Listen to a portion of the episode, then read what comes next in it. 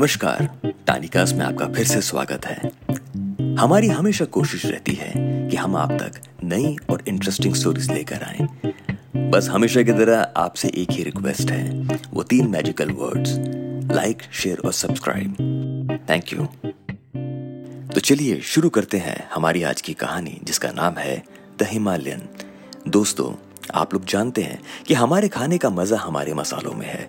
हिंदुस्तानी खाने में अगर मसाला कम हो तो माना जाता है कि शायद ये खाना बीमारों के लिए बना हुआ है।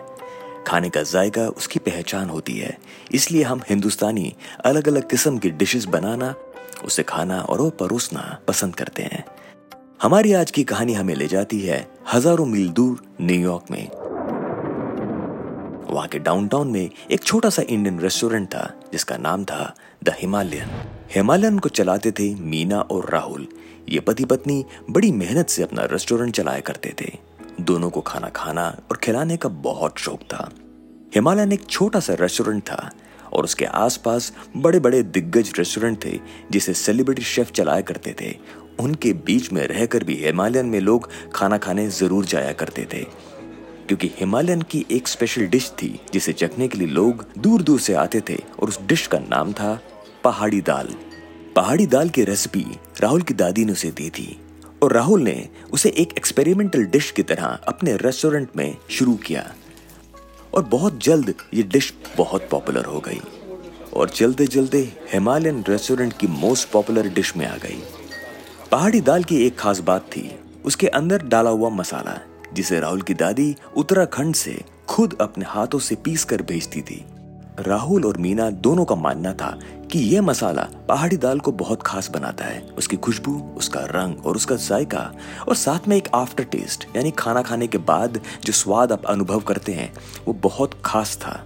अब इन मसालों में क्या पड़ता था, वो राहुल और मीना नहीं जानते थे, क्योंकि इन मसालों की कोई पुरानी रेसिपी थी, जिसे राहुल की दादी ने अपनी बड़ी बहन से सीखा था। खैर पहाड़ी दाल के दम पर राहुल और मीना का रेस्टोरेंट द हिमालयन बहुत अच्छे से चल रहा था। सब कुछ ठीक जा रहा था। एक दिन, राहुल को फ़ोन आया उसके अंकल का इंडिया से। उन्होंने बताया कि गई रात उनकी दादी की मृत्यु हो गई है। इस खबर ने राहुल का दिल तोड़ दिया। वो अपनी दादी को बहुत प्यार करता था। इस वक्त अचानक हिंदुस्तान जाना उसके लिए मुमकिन नहीं था।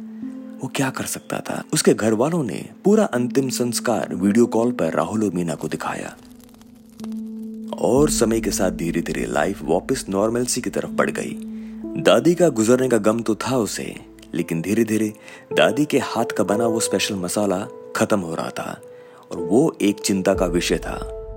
राहुल को लगा कि उसका हेड शेफ आयूब शायद इन मसालों को वापस बना लेगा, क्योंकि इतने टाइम से वो इस्तेमाल कर रहा था, लेकिन ऐसा गलत था। उन लोगों ने सारे कॉम्बिनेशन ट्राई किए, लेकिन वो पहली वाली बात नहीं आ सकी। द हिमालयन में आगे क्या हुआ जानने के लिए सुनते रहें टाइनी कास्ट